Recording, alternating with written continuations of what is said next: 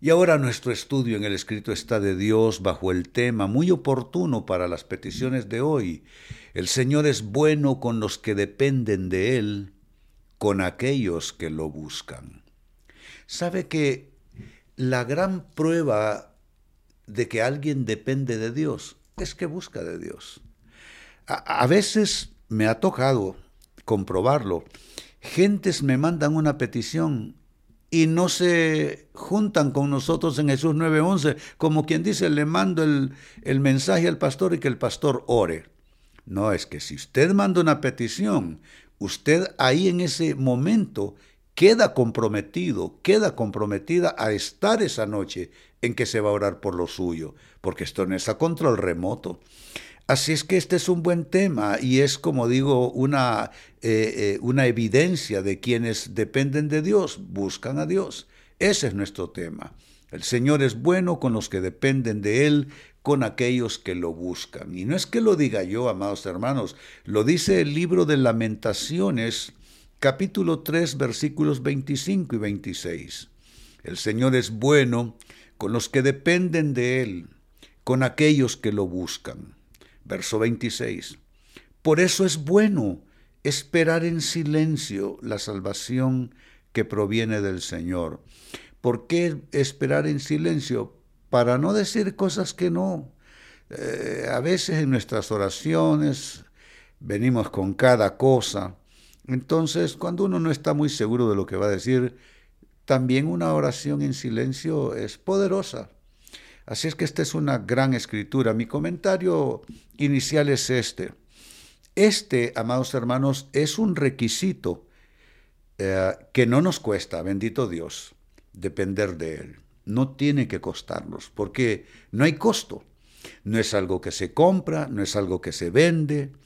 Él no, eh, no te va a pedir sacrificios, Él no te va a pedir eh, que hagas méritos. Esto es algo de fe y gracia de Dios. La fe es nuestro boleto y la gracia de Dios es lo que necesitamos. Entonces la gracia de Dios se activa cuando nosotros entramos en comunicación con Él, en comunión con Él, en plena dependencia, en plena dependencia de Dios. ¿Qué es lo que necesitas tú, hermano? ¿Qué necesitas tú, hermana? Declara tu dependencia en Dios. Declara que tú no dependes de factor humano, sino de Dios. Pero aclaro, depender de Él implica buscarlo. Depender de Dios implica buscar a Dios. Por eso uno hay que congregarse, eh, uno debe tener la búsqueda de Dios cada día, eh, de preferencia al nada más levantarse en la mañana y ya cuando uno está listo para ir a descansar en la noche también. Y una cosa más, una implicación eh, es eh, esperar en silencio su salvación. Eh, el silencio traduce respeto de cara al trono de Dios.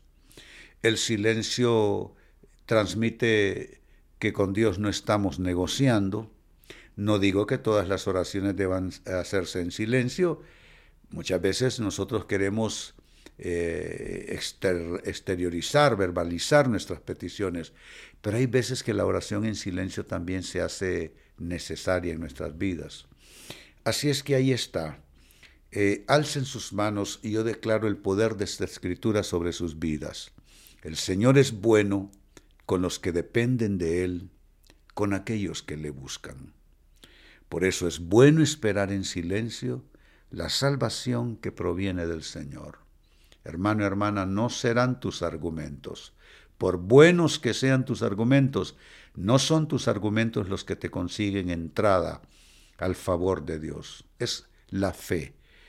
Y la fe, así como puede argumentar, la fe también puede estar en silencio, aguardando, como dice el texto, la salvación del Señor ustedes que reciben esta palabra en esta hora, alcen sus manos y a la palabra también le ponemos sello de fe diciendo, lo recibo de Dios, lo recibo de Dios, lo recibo de Dios en el nombre de Jesús.